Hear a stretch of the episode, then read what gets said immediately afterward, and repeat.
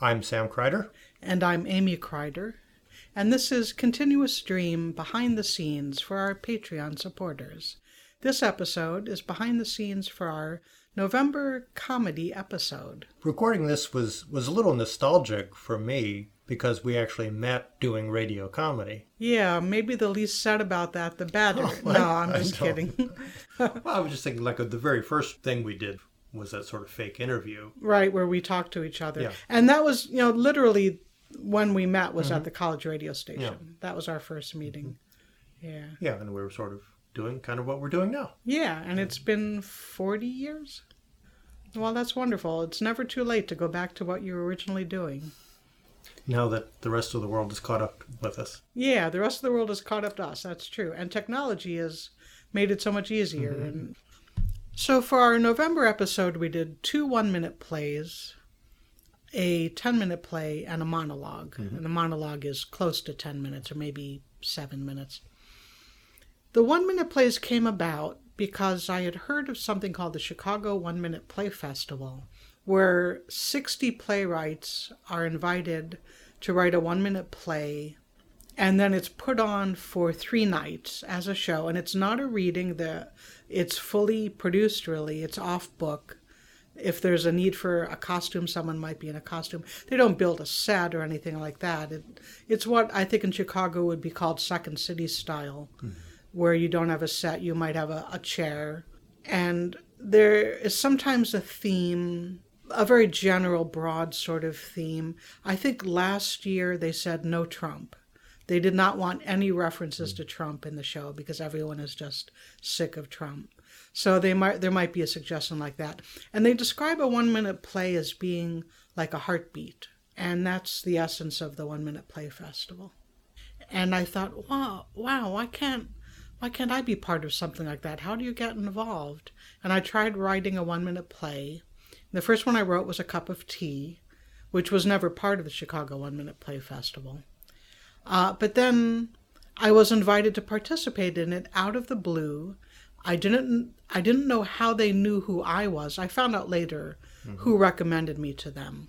But when I got this email out of the blue inviting me, I was just so excited that strangers who I didn't know would invite me to participate in this. So they invited me to participate and the first thing I wrote was something called Keeping Up, which was a little bit of a play on you and I being older and trying to keep up with young celebrities.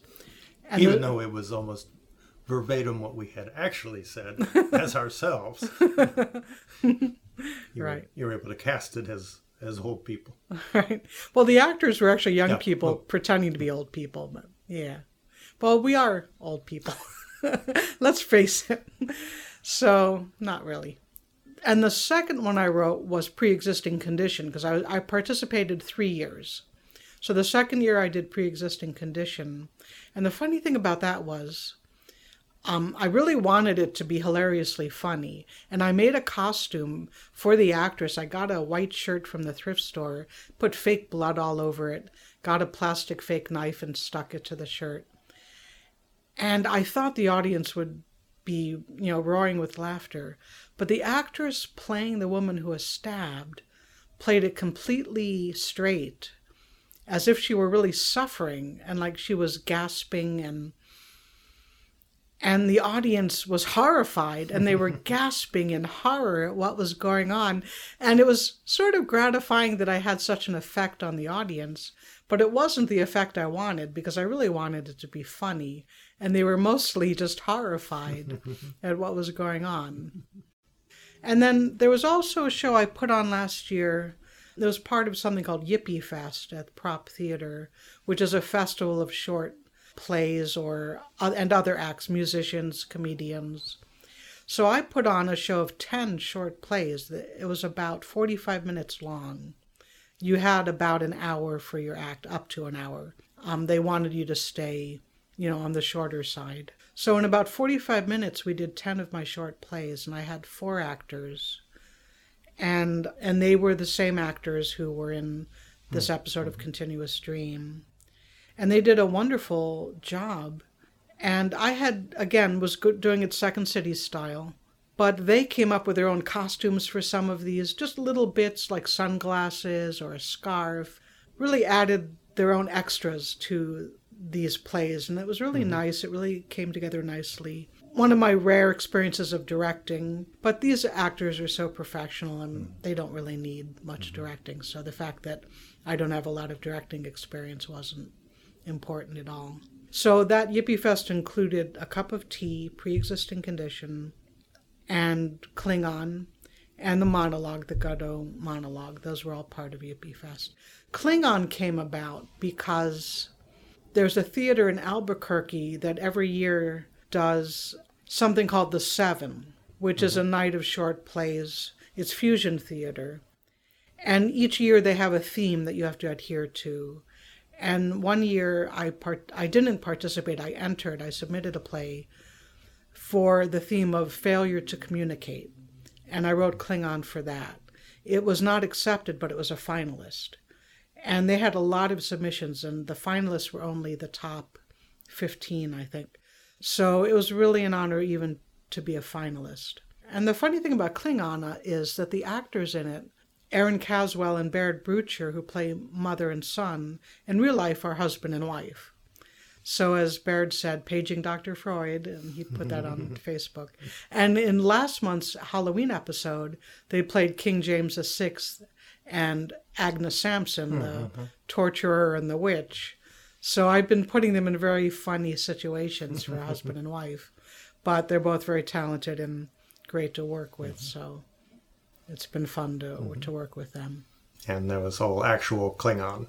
Right? Yes, that was all real Klingon from a Klingon dictionary. I bought a Klingon dictionary used on Amazon and just looked up these words. I don't know if I had anything grammatically correct, but the vocabulary was mm-hmm. Klingon vocabulary. And Erin appears in the Klingon Christmas Carol in Chicago every mm. Christmas time, oh, but she knows Klingon because she's in a Klingon Christmas Carol. So I think she coached Baird in the pronunciation with the way he was rolling his R's and that sort of thing.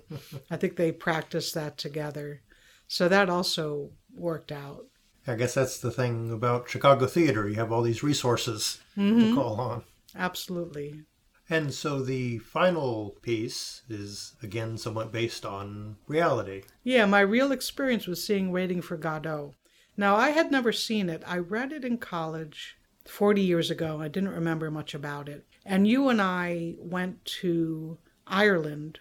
We were just stopping there for two days and we had the opportunity to see the Druid Theatre Company doing Waiting for Godot at the Abbey Theatre. And it was, I thought, a once in a lifetime opportunity. I was so excited. And it was such a wonderful performance. I loved their interpretation.